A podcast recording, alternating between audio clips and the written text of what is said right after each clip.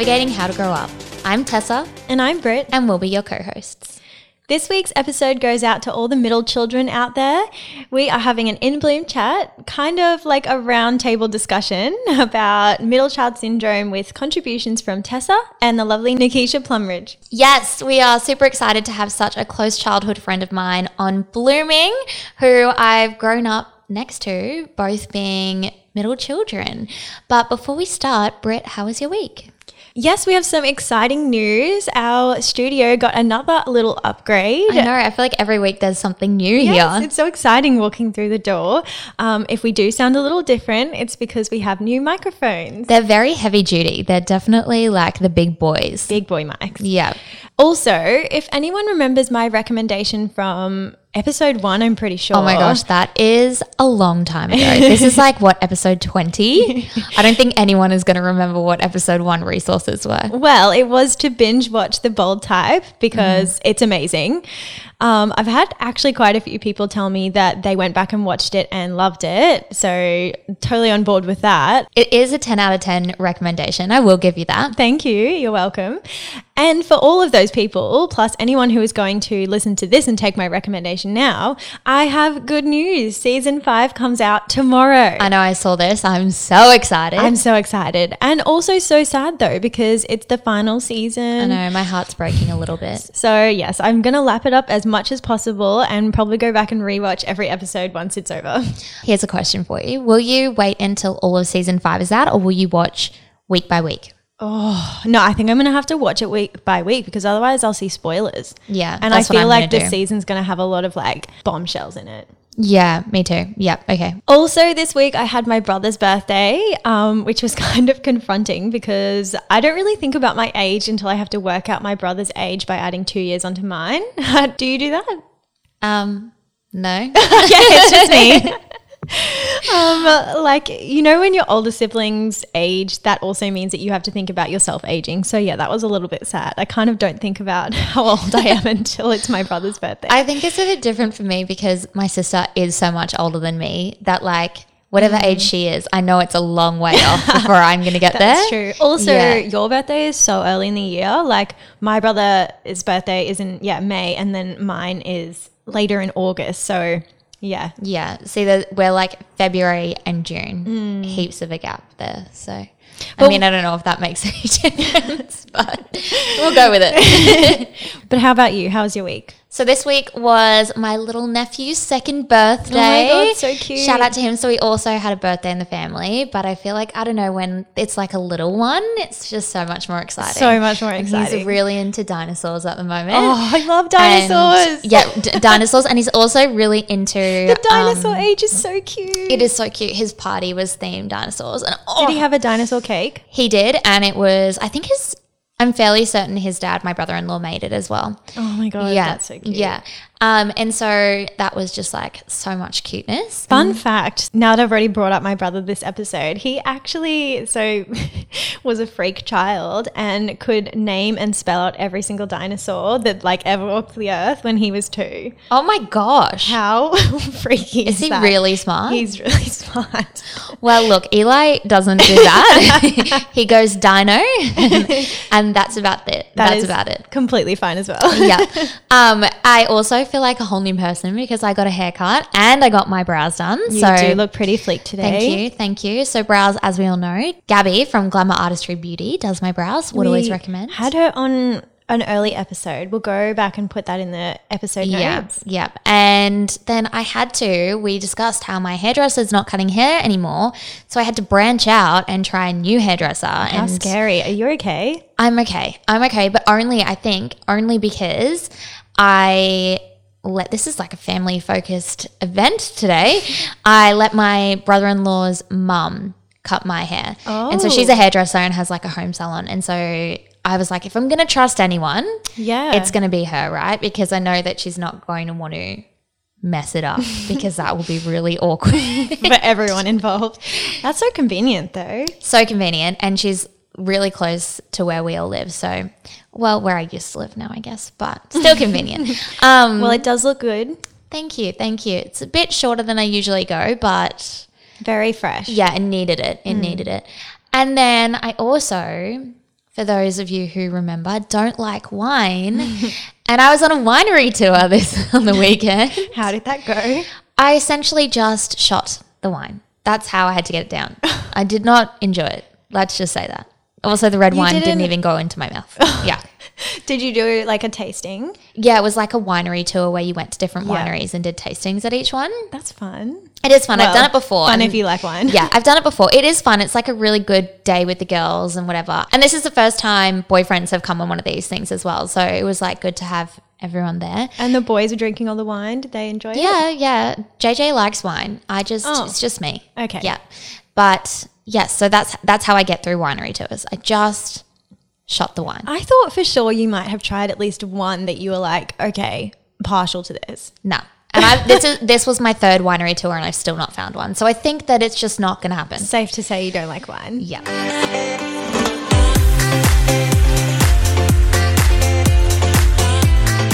All right, now it is time for our adulting wins and adulting fails from the week. Tessa, hit me. What do you have? So I promised I was going to come in hot and heavy with an adulting win, and boys and girls, she's done it. She's brought an adulting Yay. win this week. We finally got our new floors in at the Oh, place. amazing. Yeah. So I'm counting that as a win because it's been months in the works and it's finally happened and there's been so many phone calls and we all know that adults hate talking on the phone. And so many negotiations.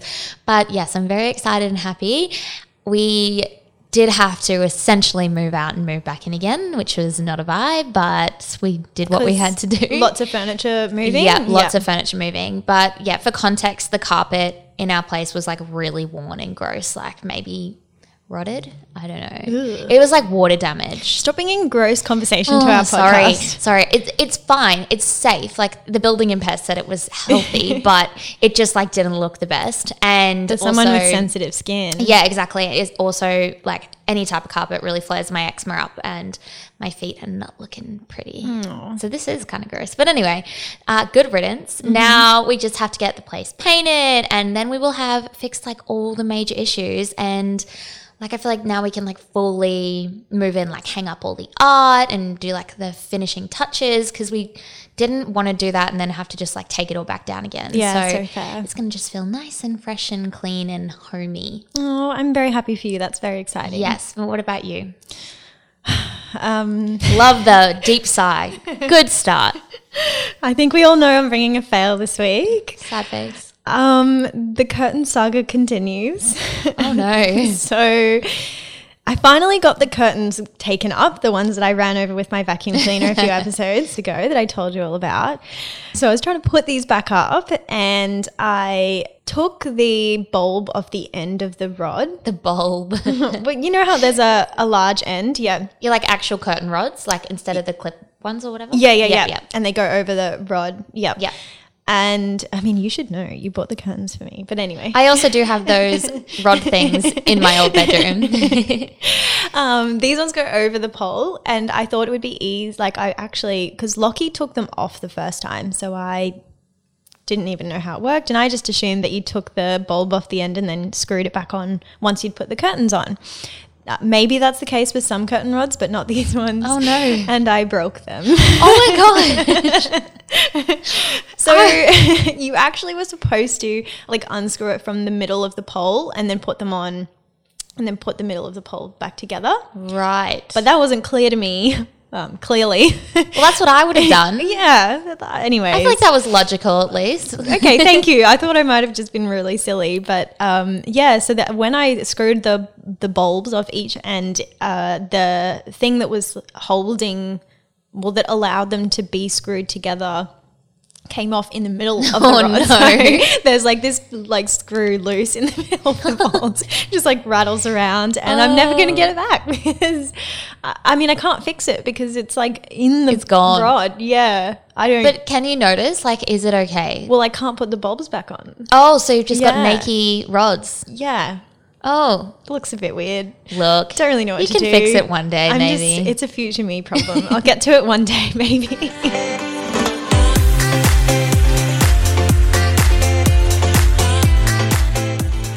As we mentioned, we have a very special guest joining us this week so we can discuss a topic that I've literally been dying to discuss and will discuss at any opportunity given to me, and that is middle child syndrome. And that guest is, as we said, Nikisha Plumridge. I've had the privilege of having Nikisha as one of my best friends since grade six, and as you probably have guessed by now, one of the things that we bonded over most over the years is our position in the family food chain, both sitting very firmly in the middle child camp. It's a serious condition.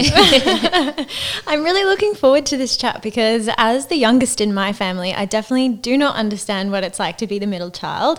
We hope that you find this chat interesting if you are like me and also not the middle child, or relatable if you are like Tessa and Nikisha and are the middle child in your family. I feel like it's very debated that middle child syndrome even exists if you're not actually a middle child and Especially if get you're the baby. Yes. Oh, yes.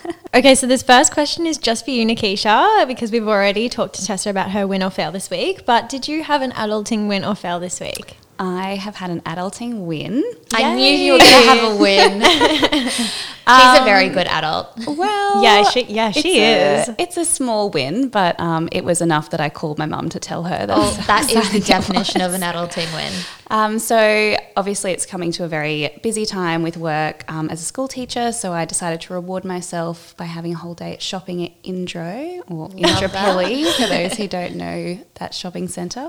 Um, and I was there for about four or five hours. Oh my so I went to go and pay for my parking, and they hadn't registered my license plate, so my parking was free. Oh my gosh, that's so good. It was a pretty good day. I was That pretty is happy. That is awesome. Yeah, I feel like also you surely you would have spent enough to get free parking anyway, right? Oh, look, but every time I do that, by the time I get up to my car, Yeah. I'm like, I'll just pay my $6. Yeah, But then I didn't have to. So it was, yeah, pretty good win. That is a win. It's a money saving win too. Is- Britt, you'd be proud. Is that you being a good adult or is that uh, just luck? I mean, your bank got to win, yeah. got a win. yeah. But well, also- all the other money I spent probably. Balances it out, right? yeah. yeah. Okay, so let's jump straight into the question. I already touched on this, but I feel like middle child syndrome is something people who aren't the middle child don't really understand, i.e., me.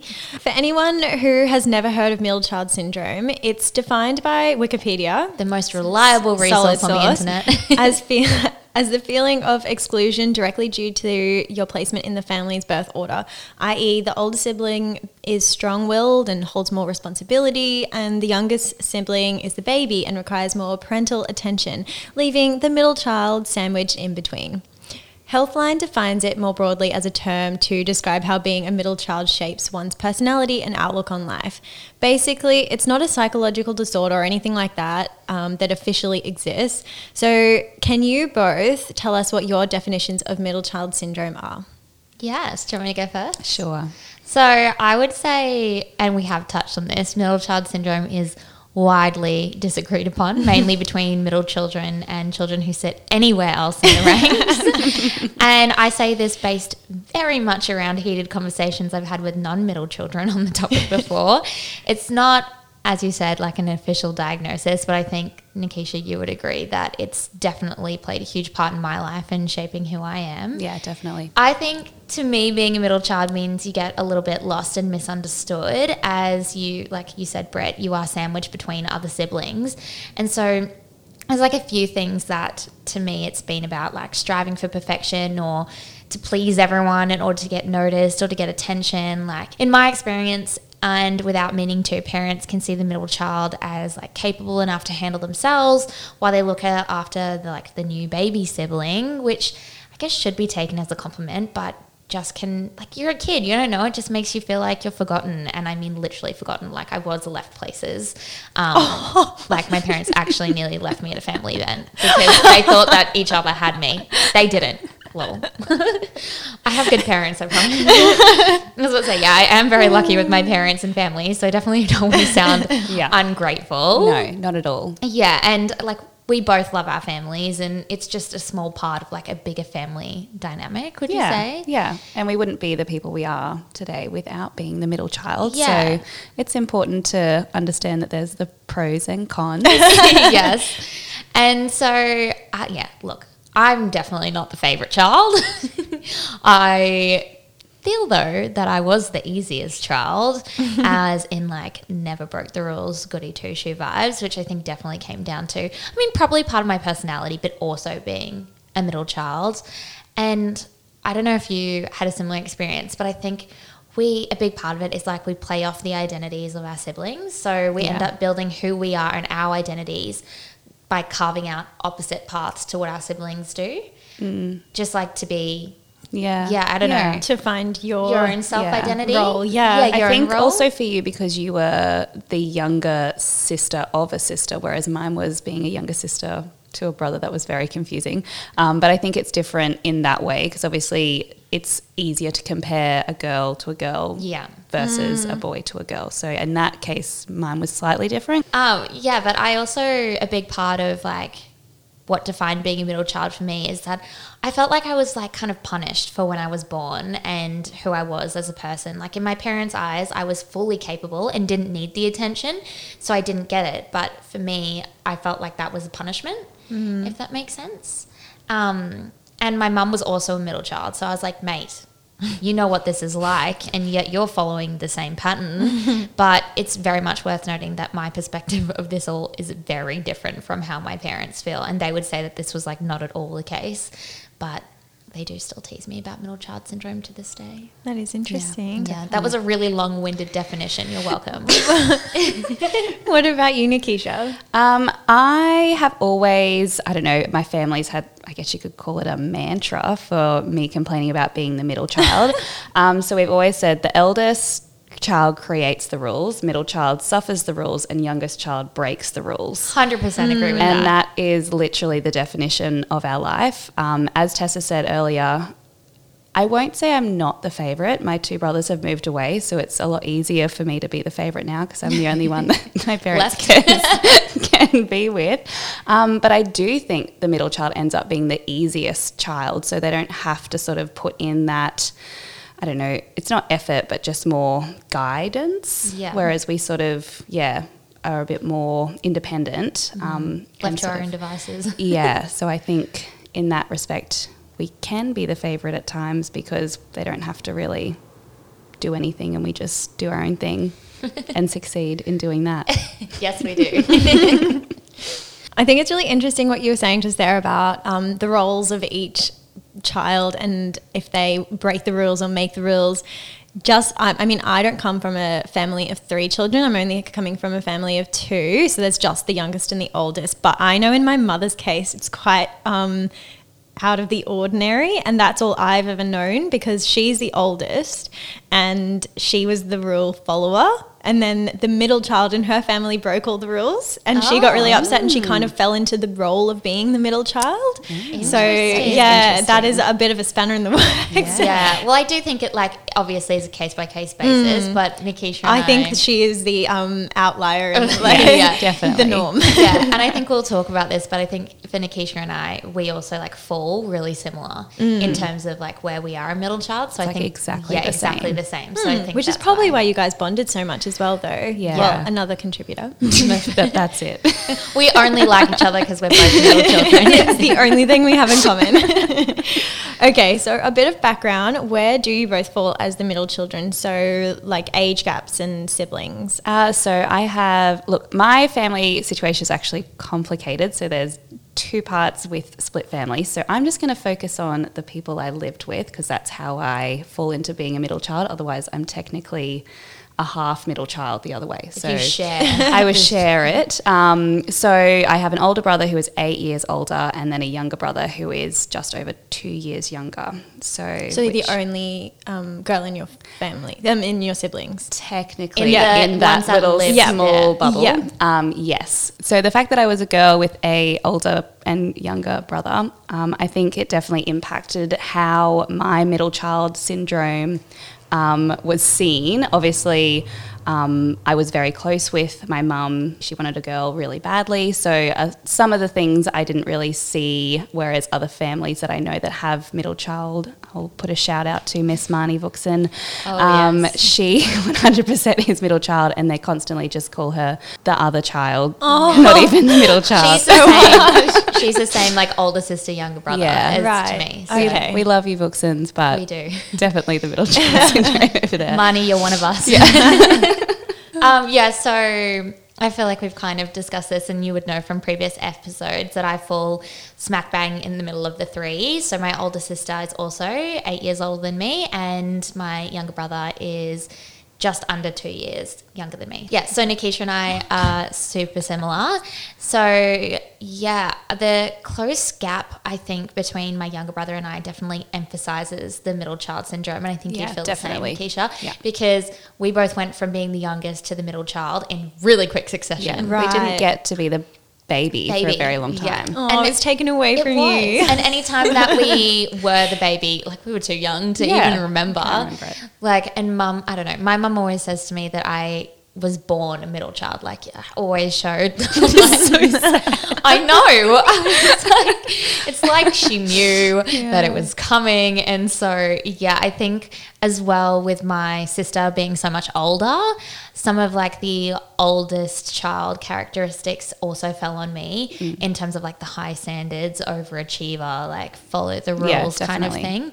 Um, and so yeah, that's kind of like how I feel about it and where I fall. But yeah, definitely different having an older sister and a younger brother when in my case my parents really wanted another boy or a boy sorry When you So, were when I was born Yeah. so that's So what you were immediately a disappointment. I was and I was I'm just kidding. but I was dressed in Boy uh, boy clothes. I had a boy haircut, and so yeah, and I was like a really girly girl. So you can You are imagine, still are. I, yeah, but you can imagine how much of a challenge that was. So I'm sure my parents were delighted when they did end up having a boy. Not that that changed what they did with me anyway, but Okay, so let's delve into this middle child syndrome a little bit more. What, like, can you explain what some of the key indicators of being a middle child are? other than you know being born Yeah, in the middle, being- yeah. the obvious. Um, I don't know. I think for me the key was like always trying to excel and never rebel. Did you have that? Yeah, That's um, a mantra. Excel, Excel, never, rebel. Excel. um, I don't know. I just like always felt like my parents had enough to worry about with the other siblings that I didn't want them to have to worry about me, and I didn't want to cause any drama. And so I was kind of always labeled as like the strong one. But like when I did want to be vulnerable or needed to be vulnerable, I either found it really hard to open up, and I still struggle with that, like to open up and Yeah. Like share things, or because sometimes when I did, they had other things going on, like with my younger like brother, asking for help kind yeah, of thing. Yeah, yeah, It was sometimes like disregarded. And I think it's also another layer into it that my brother as a baby was born like quite sick. So he really needed all the attention. Whereas, um, yeah, I think that made a difference as well because they couldn't really deal with me when they had to deal with him. And so, yeah, but Yeah, I agree. It very similar. So my younger brother was also born very ill. Oh, wow. Yeah, so I think a lot of the it's not that the attention was always on them, but obviously they had to prioritize Yeah. um, as any family does. And I think in our eyes we saw it as neglect, which we were not neglected. We were fed, we were fine.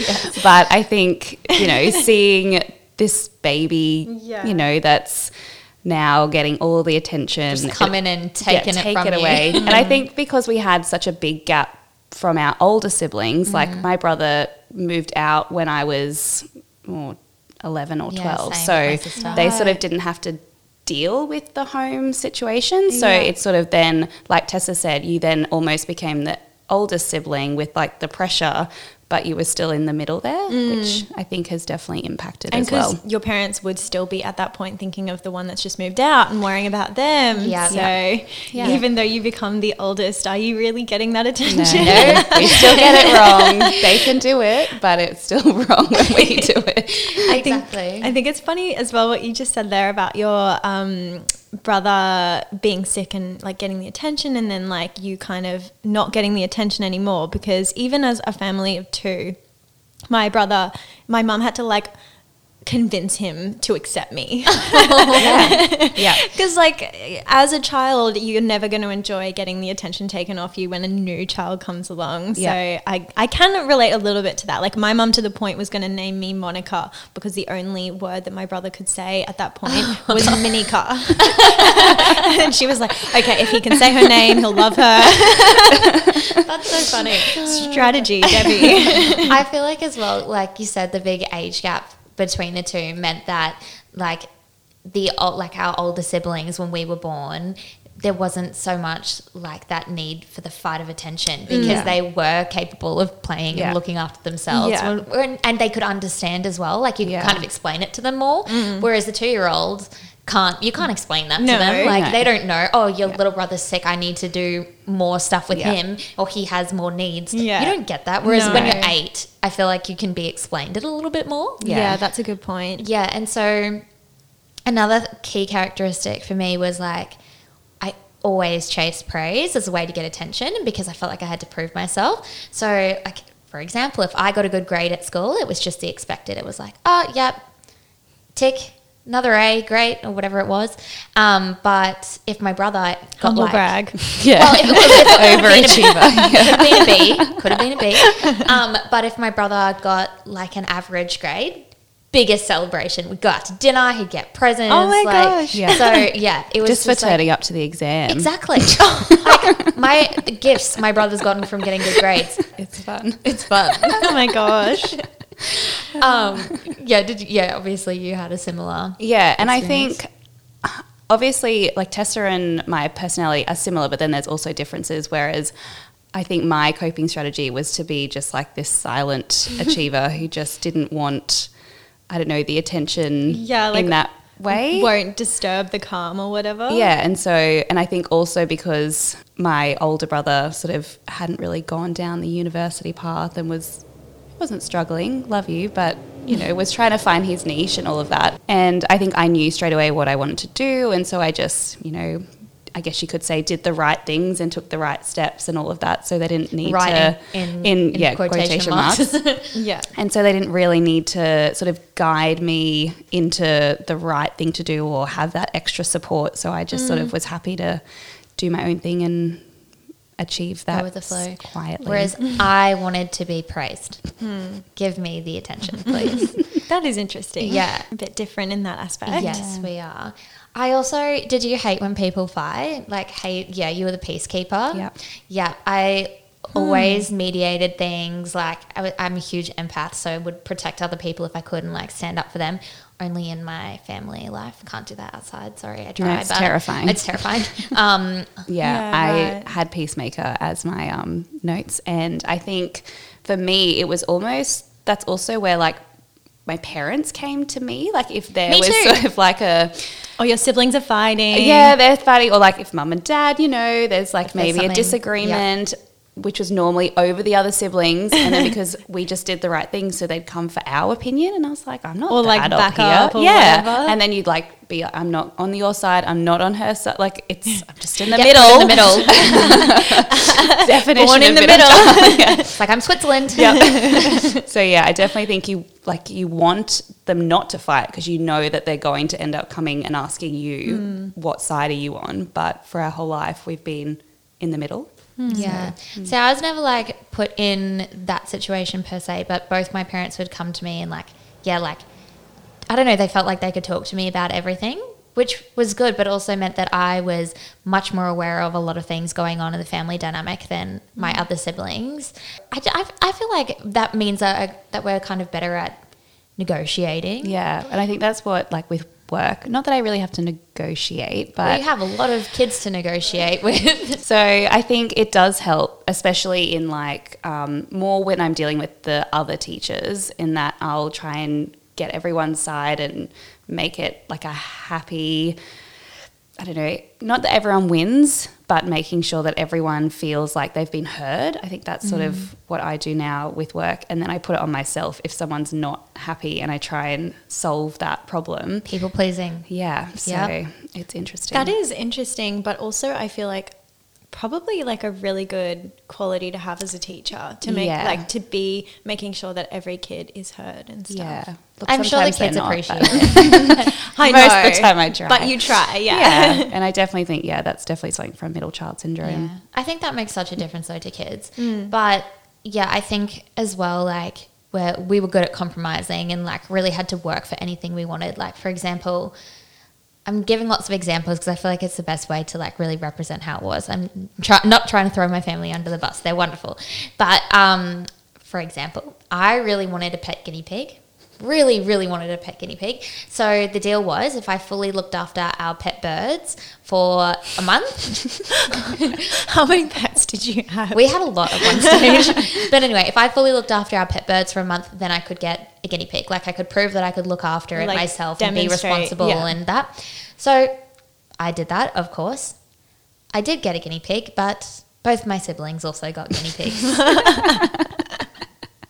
yep. Yep. I did all the hard work. Yeah. That's just how it was.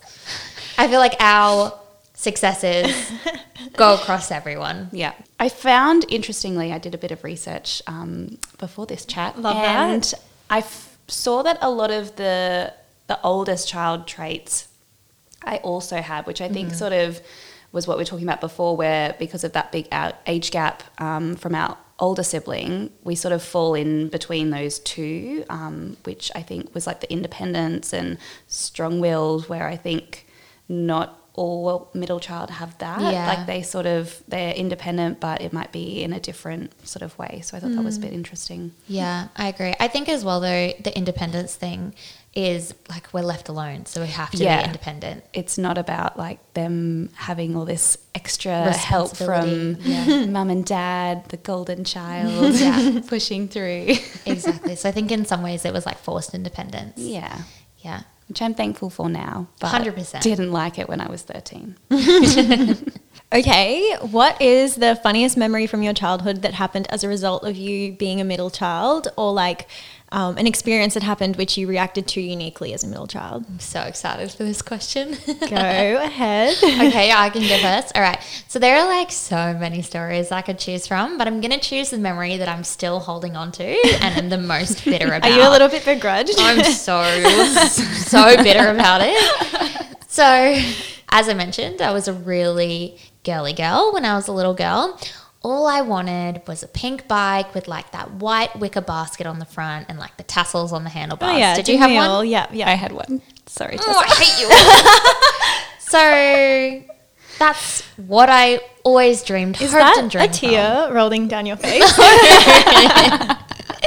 Um, but yes, I think you can guess by now that that is not what I got. So instead of going to the bike shop to pick out my bike, Did you get a boy bike or something? I did. I got to pick out a bike.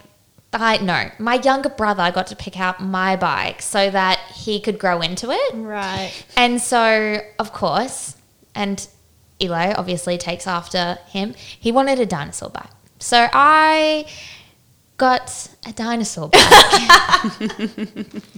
I was Wait, like, what do you mean? Did it have like? had dinosaurs all over it. It was like a khaki green color or brown with dinosaurs all over it, and like colored, multicolored dinosaurs. Oh my God. And so this is like completely opposite to like what my little girl hopes and dreams were of having a bike. Like this was my very first bike, and it was or my very first bike without training reel wheels. which is Just- very exciting. Yeah. It's so funny, like knowing you and who you are, that this happened to you. Well, can you imagine me being a little girl and I was I was mortified. I was riding around going, "Oh my gosh, everyone's going to think that I'm not like I felt like I was like I was like everyone's going to think that I'm not the person I am because like this is not my identity. This bike is just not me." Tessa loves dinosaurs. Yeah, and it didn't help that like I'd already spent a lot of my earlier years being dressed in boys' clothes with boy haircuts, So I'd already been mistaken for a boy a You're, like, lot of times Fighting this. exactly. And all I wanted to be was a girl.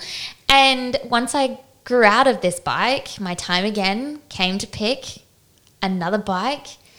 Yep, the same thing happened. Oh my god, you're kidding. He picked out the exact same dinosaur. Di- dinosaur. He picked out the exact same dinosaur bike In the next size in the up. next size up. so I didn't get one, but I got two dinosaur bikes. Oh my gosh. And I feel like you can hear my eyes rolling through the mic. Like I. I don't know what happened after then. I think I gave up on the whole bike thing. I didn't really, wasn't really into it anymore. Can you beat that? Can you No, mine is definitely not as um, dramatic? dramatic or heart um, destroying. it is a little bit heartbreaking. it's really sad. I kind of want to buy you a little pink Yeah, little pink bike. bike. I just like, can you imagine me with my little pigtails, like wanting to have like wear pink clothes and be on a girly bike, and I'm in boy clothes on a dinosaur bike, going, I'm a girl. Um, yeah, my story is definitely not as exciting as Tessa's. Um, I actually called my parents when I had these questions put forward and said, Oh, when do you think I was the most, I guess you could say, dramatic or the time where you remember it standing out?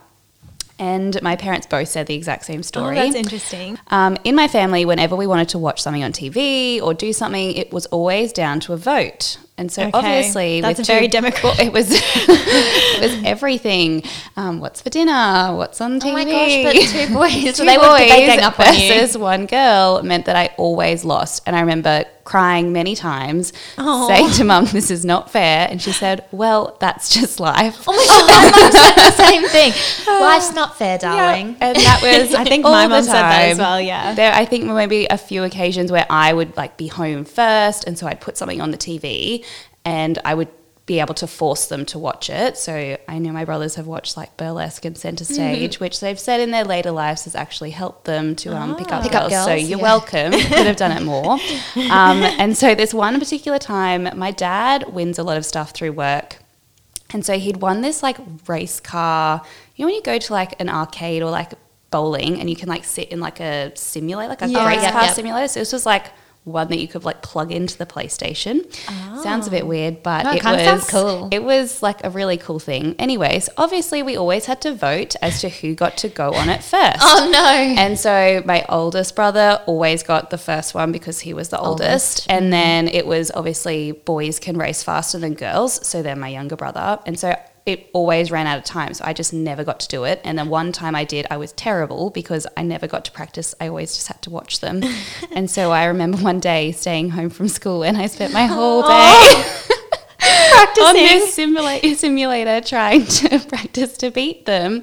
And although it's not like Tessa's, that was a really sad moment that that's what I spent my day doing because it was all about the boys ganging up on me and that I was You the to girl. prove yourself. And I did. I had to prove myself. And then my parents sold it. And yeah, it's a bit sad. So you built up these skills. And yeah, and then it was gone. I wonder if you got in one of those simulators now, if you'd still be really good. I was still terrible. like it is true. I'm definitely not as good as them. I think it's interesting how genders come into this chat more than I thought it was going to. Yeah, so I, yeah, definitely think for me it was um, more of the the play in our issues. Yes. um, growing up. Well, if you'd like any other stories, I have many more I could pull out of my toolbox. I'm sure they'll pop up in future. Okay, so I touched on some definitions of middle child syndrome before, but Alfred Adler is actually the person who coined the concept of middle child syndrome. He believed that the birth order had a significant and predictable impact on a child's personality and their feelings of inferiority. Do you think that being a middle child has impacted the development of your personality and how you hold yourself as a person? Do you think that you exhibit some key personality traits associated with being a middle child? Oh, 100%. Yes. I feel like I could kind of guess your answers already I Well, I asking this. I feel like we could be spotted as middle children from like a mile away. like there they are. oh, the middle children. Yeah, look, I think we've sort of gone through this a bit, but obviously a lot of the traits of, you know, being the peacemaker and um, making sure that everyone's happy and sort of being that sort of underlying child that just sort of goes through life and, I don't know, just does what they're meant to do. Um, I think that's definitely evident now in my life. Um, so yeah, as a teacher, as I mentioned earlier, I have to manage people and children, and I think that's definitely helped. Um, as being a middle child, I don't think I would have had those traits if I didn't have a younger brother. Life would be so different. Um, but I think, especially being two between two brothers, I think that's definitely impacted um, the person I am today. And definitely, like Tessa said, I think you can spot a middle child. I know I see kids in the classroom and I think I sympathize with them more Yeah. um, because I know what they're going through and you can see their little little hearts because their mum's like dropped them off at the drop and go and was like bye and the other one's like was walked to the door for like the first five years of schooling and the baby's like still in mum's arms so I don't know I can still see it and I do sort of feel for them but then I feel like saying come on it'll be like you'll be the You better got this. person in Yeah. the end Yeah. um, yeah Definitely worth it in the long run. Yeah, I always say that like Hey, nothing against no, it. no, no, no, no, no, no. But I always say that, like, if I do ever have kids, there's no way I'm having kids and not having a middle child. Because, 100%. yeah, because I need to like make sure that They're like the favorite Yeah. child. There's a reason you have two arms. Like you can only have two kids. That's what my mum says oh now. Oh my god! That's what she says. And I'm like, Mum, you have three kids. And she's like, Yeah. so savage. Well, I'm sorry, my mom didn't ever say that. but I think like the biggest personality trait that I have now is my avoidance of conflict and drama, and like I just like can't, I can't mm. handle any of it. And I also think like I kind of like have a little bit of insecurity from it too. Like I'm definitely need more reassurance than like your average mm. person and hate the feeling of being left out, which means that I always make such a big effort to make sure that everyone's included, that everyone's yeah happy, mm. everyone's like taken care of. And yeah, so I think that's like probably the biggest part of it for me. That's something where because like the oldest brother didn't want parties, mum was like, Okay, no problem. My younger brother like didn't really have the the friends to invite. Yeah. So every year it was what are we doing? All of the energy into Nikisha's party. So, Which, yeah, was sort of Well, like an odd trait from a middle child because obviously I was getting all, the All the attention, but I'm not someone who likes attention. so once so this again, is where opposite. Yeah, Yeah. it's like in every other situation, you're not given the attention. And then when it's your birthday, it's like, oh, I don't know what everything. to do. yeah. And Yeah. even my dad said when I was younger, I used to just like run away from the parties and just sit and be like, I don't have enough time to say hello to everyone. Oh. so I don't know. So I think that stressful. came out in like a different way of being a middle child, but it was more about yeah, because the other two didn't want it or couldn't do it, and so it was all put on Had me. to be you. And think- once again, peacemaker. Yeah. So you just do it and you go along with you want to please your parents. I think that is interesting because if you are like dynamically the normal youngest or like the stereotypical youngest and you always get the attention and then when it's your birthday you probably would be used to it and react to like having big parties differently than Yeah. you might have Whereas me, I, f- I feel like my birthday was the one time that I actually got attention, and so I thrived. and that's why her And birthday that's goes for a month Festival. Yeah, and so that's why like my birthday, I think it's such a big deal because it's the one day in the year that I got all the attention and like that I got the party and that I got to be that. And so I feel like that's why I like love my birthday so much and why it's such a big deal to me, which I've never really connected the dots on until now. I'm just like having a um A bit of an an epiphany? epiphany. Yeah. Yes, yes. I think that's in hindsight, that's 100% why I love birthdays so much. well, there you go. That's another part of middle child syndrome that I hadn't uh, realized until now. So we've kind of just been touching on your relationship with your siblings. Do you think the dynamic with your siblings is influenced by your respective birth orders, being the middle child? Again, Definitely. 100%. Okay. um, but I also think the older we get, the easier it is. Yeah, I think so. And I think the fact that for me, my brothers don't live in Brisbane anymore. Um, and so that sort of has played an impact. And I've sort of become an only child, which. Mm. I still, we still talk to my brothers and them. it's just we don't Love see them them. to us. But obviously, COVID, like we couldn't travel to see them, and so I was then getting like A lot of everything, and so I almost then sympathized with only children because I thought, wow, like to have to be that person all the mm. time. Give it to me. Kidding. I love Whereas my that siblings. like, no, I don't think I could be like that. So then it made me think, well, I'm lucky that I've, you know, had siblings to share that, spread the love. Um, Yeah. So I think that's definitely been interesting. by love. Yeah, lots and lots of love. Um, and I do, I love my brothers and all the rest of it. But when we're back together, it's like an instant 13 again. How and interesting. Yeah, we want to kill each other. Yeah, I think like for me it's a bit different because I think yeah, like I think growing up for us was harder and obviously we still all live in Brisbane and like are all really close. Like up until a month ago, my brother and I still lived at home with my parents and my sister literally lives down the road. So I think like it's interesting growing up because you with our older siblings being so much older, we kind of went from being like the cute younger siblings to the annoying younger siblings when you just wanted them to love you so much. And then you're all of a sudden like not allowed in their bedroom. And Yeah. when they have friends over, you're not allowed to talk to them and things like Yeah, that. 100%. Um, and then with my younger brother, because the age difference was so close, we were always just like bundled together, like kind of Yeah. like we were twins. And people used to mistake us for twins all the time. And so, like, I don't know, an example of this is, I, and we've kind of like touched on it, but like, I, we used to have to wait until a certain age to be able to do things. So, like, for example, um, when my sister was with us, she was always the oldest. So, she always got to sit in the front seat. And so, Amen. Yes. Oh my gosh. Yes. And so when I was finally allowed to sit in this front seat, I was like, yes, oldest always gets the front seat. I'm the oldest, so every time it's just my brother and I, I get the front seat. Absolutely not. We No, took turns. Never. Yep. Actually, we just weren't allowed to sit in the front seat. Oh. We had to sit in the back because the fight was just too much. Even though Oh my my, older brother always just got the front seat. This is so interesting because, like, yeah, I said before I'm in a family of two, and this happened to me as well. So until I was old enough, my brother, like, was a bit older than me. He was allowed to sit in the front always on the way to school.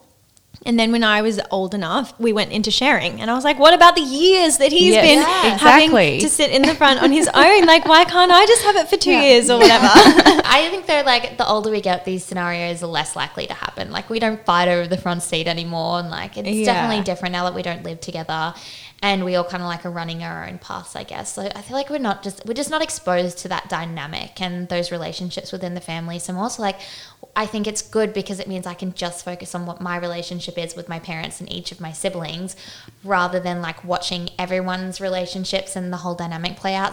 Okay, so we've talked about siblings. What about your parents? Um, from what I've read, there's this common belief that middle children have distant relationships with their parents. Can you talk to this a little bit? Like, do you think that being a middle child affects your relationship with your parents?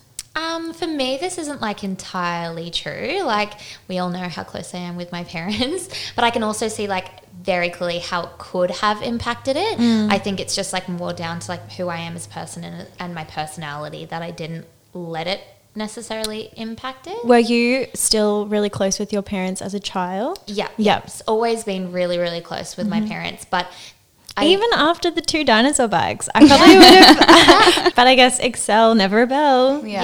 yeah, I just like was the ultimate peacekeeper. Like, and, and also there was, I mean, I, I used to get really angry and frustrated, and I think like confused. But I also like loved my parents so much that I just like could never see that ruining my relationship.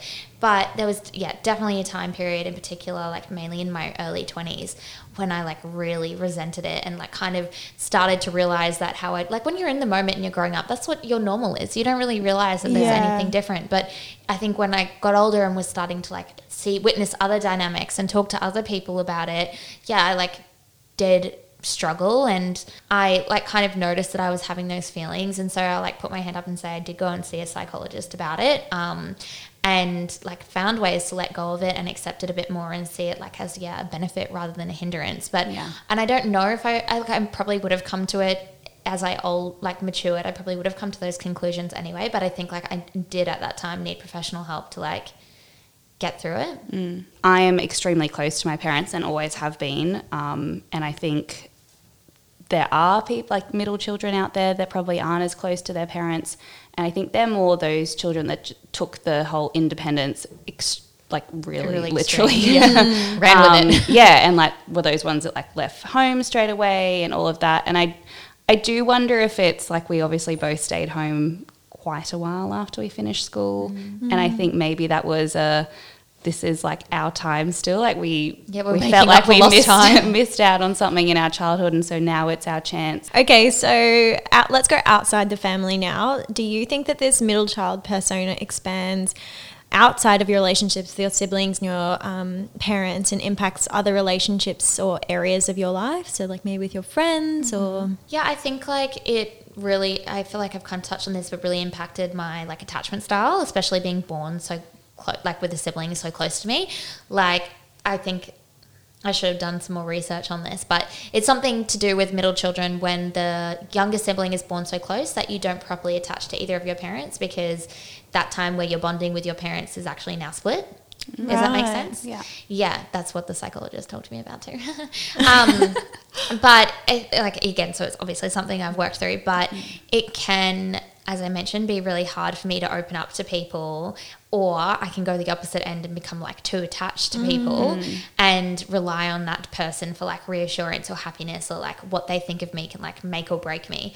Um, as Tessa said, I definitely find it difficult to open up to people um, still to this day. Yeah, me too. Um, it's definitely something that I should probably see someone about. But you know, we'll just keep working through it. um, and I do think it definitely impacts um, my relationships with other people. Obviously, I am single and have been single for a very long time, and I think it's definitely something that I overanalyze everything because I'm trying to picture sort of like what the end could be and i think that's more i just i don't want people to judge. And once again that's that people pleaser like oh they might not like how i do this or that or whatever it is.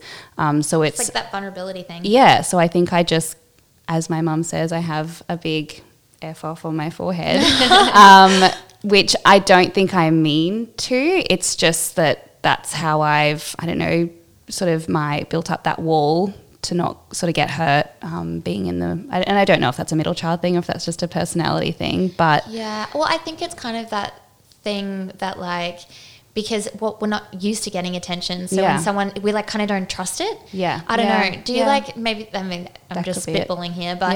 I don't know. I feel like sometimes if you get that if someone does show you genuine attention, I'm like, "Oh, wh- what? Why do you like me? This is Yeah. Mm-hmm. this is weird. Are you sure? Are you sure about this?" Yeah. Like so it is that like you've kind of built a wall because you're not used to it. So you you're fine by yourself. Yeah. And so when someone does want to be a part of that, you're like, yeah, like, Yeah. hold up, 100% What's this? And I think what you were saying about that like attachment Mm. earlier, that you're sort of thinking, well, you know, are you going to be here, or is this going to be a long term thing? And so I think, yeah, my subconscious has just Yeah. decided not to attach mm. to anything. yeah, and I go through waves. Like with JJ, sometimes I'm like, yeah, like super affectionate, being like, yeah, like love me, and then I'm like, okay, Bye. bye, need some space, nice. see ya. I think that is interesting and maybe like not purely for middle children, maybe like children who um, come from a family with a dynamic where they haven't got that attention for some reason, whether they be the middle or the youngest or the oldest, like Yeah. just from what they've grown up in those Yeah. experiences. So it is interesting that you both kind of feel that. And I think it probably does expand out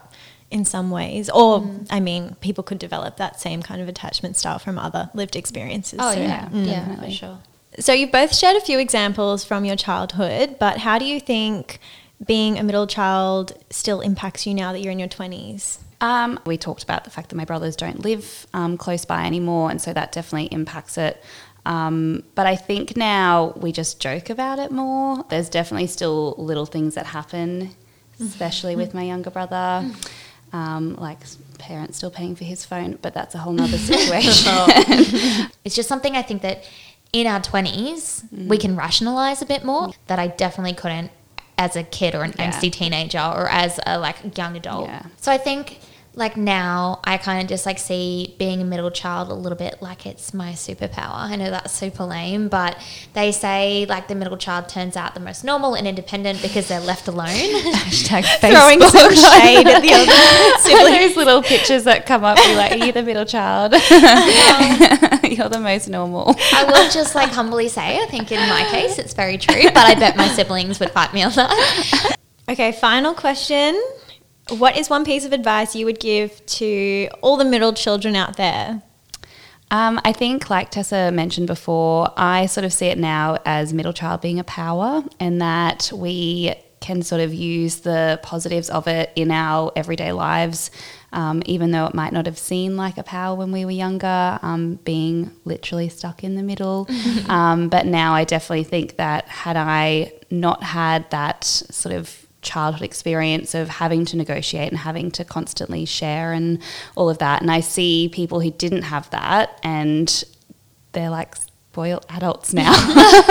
and so I think um, I'm lucky in the fact that I'm definitely not like that now because I have had lots of practice in negotiating and I think the only thing that I would say try and do better, which I don't do well at, is try and open up and don't um, think that everyone's going to judge you and you know you can share your thoughts and ideas and all of that.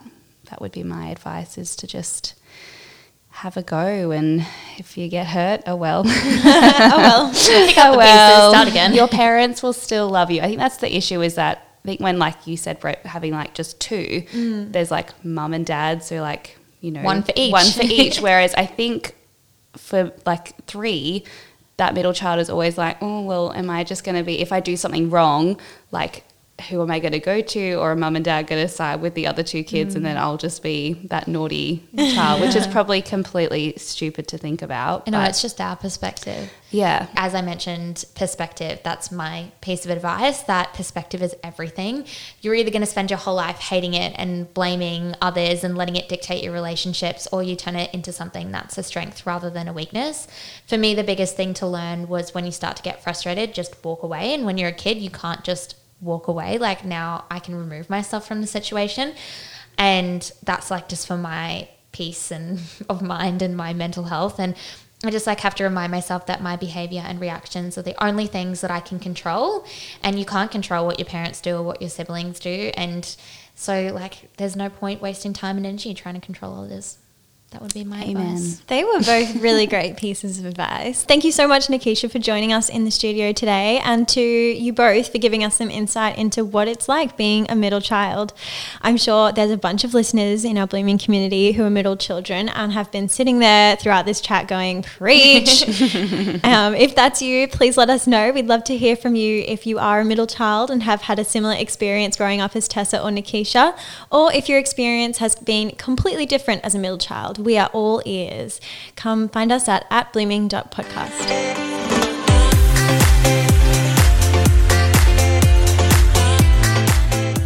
And finally, you all know it's time for Adulting 101, our weekly resource or recommendation that we found helpful in navigating our 20s.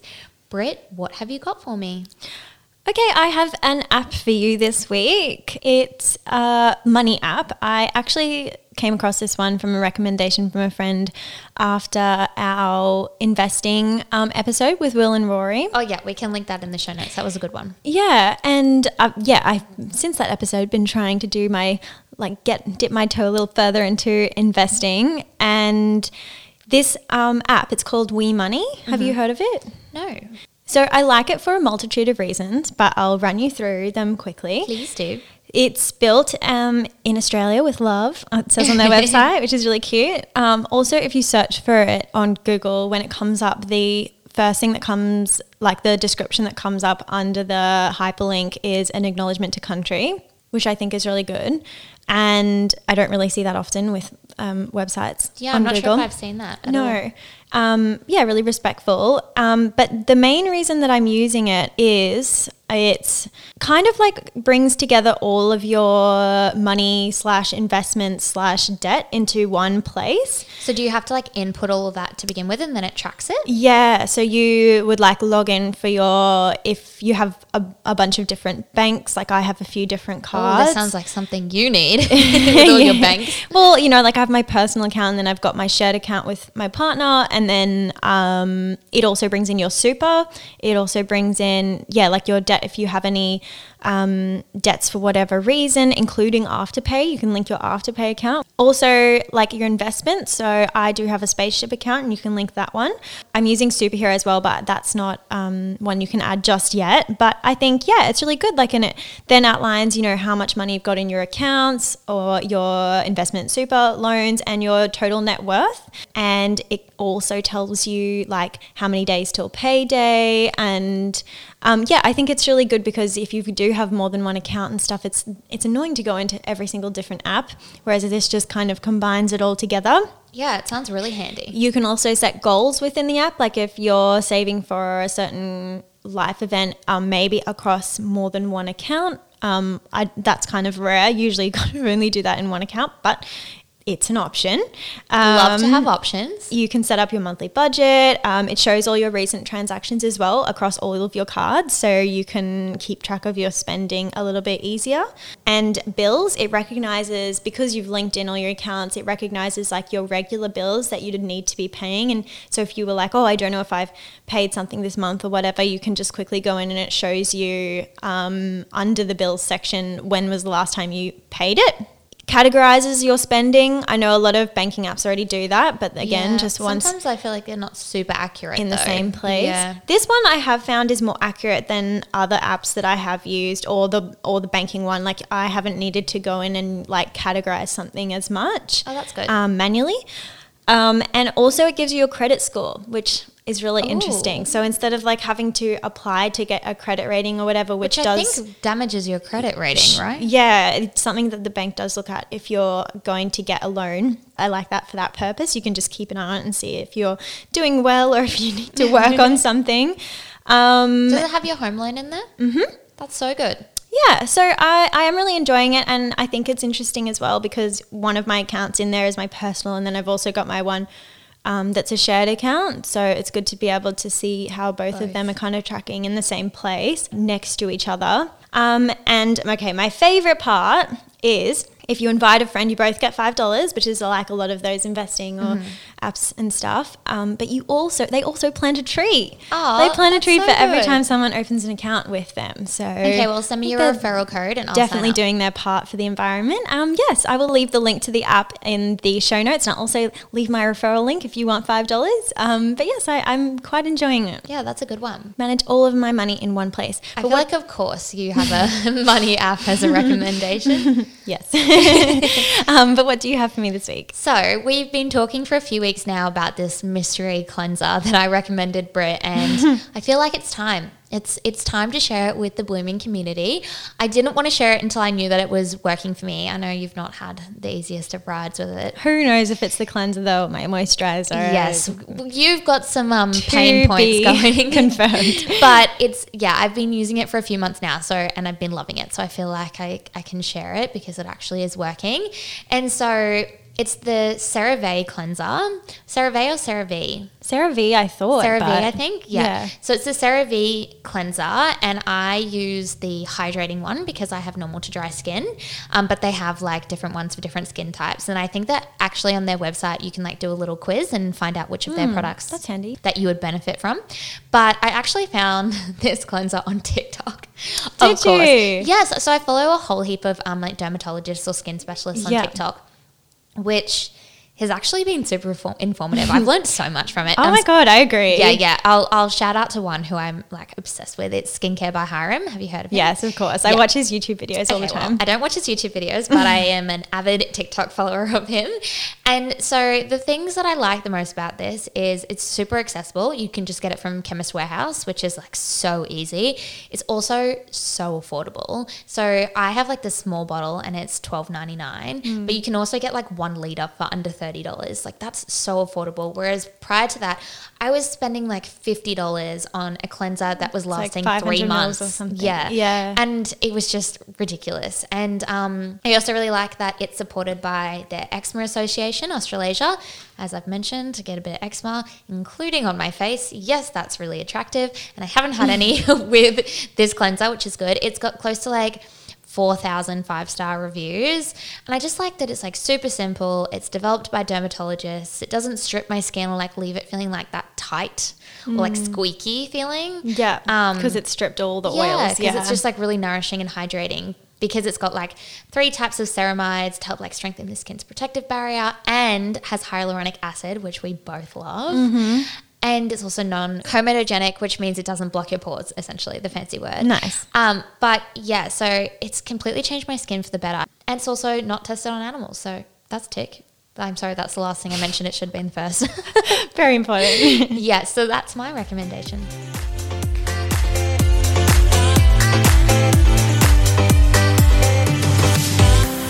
Thank you for listening to another episode of Blooming featuring your two best buds and our in bloom guest Nikisha.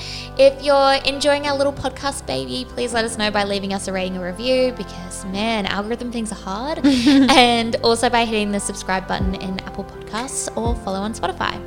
And as always, come find us on Instagram at blooming.podcast and tag us in your stories to show us how you're listening to Blooming or using one of our Adulting 101 resources. We'd love for you to DM us. We want to hear your thoughts on this episode or what topics you'd like us to talk about in the future. And of course, don't forget to tune into our weekly Monday polls to weigh in on this week's episode.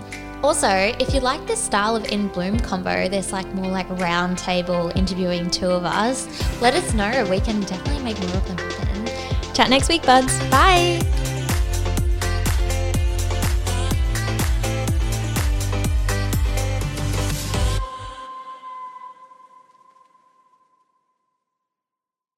Thank you. Oh. oh, And I think, yeah, boyfriends came as well. Wait, sorry, this is actually, can't remember. I think to me, being a child means get. Nikisha is single as well. Slide into her DMs.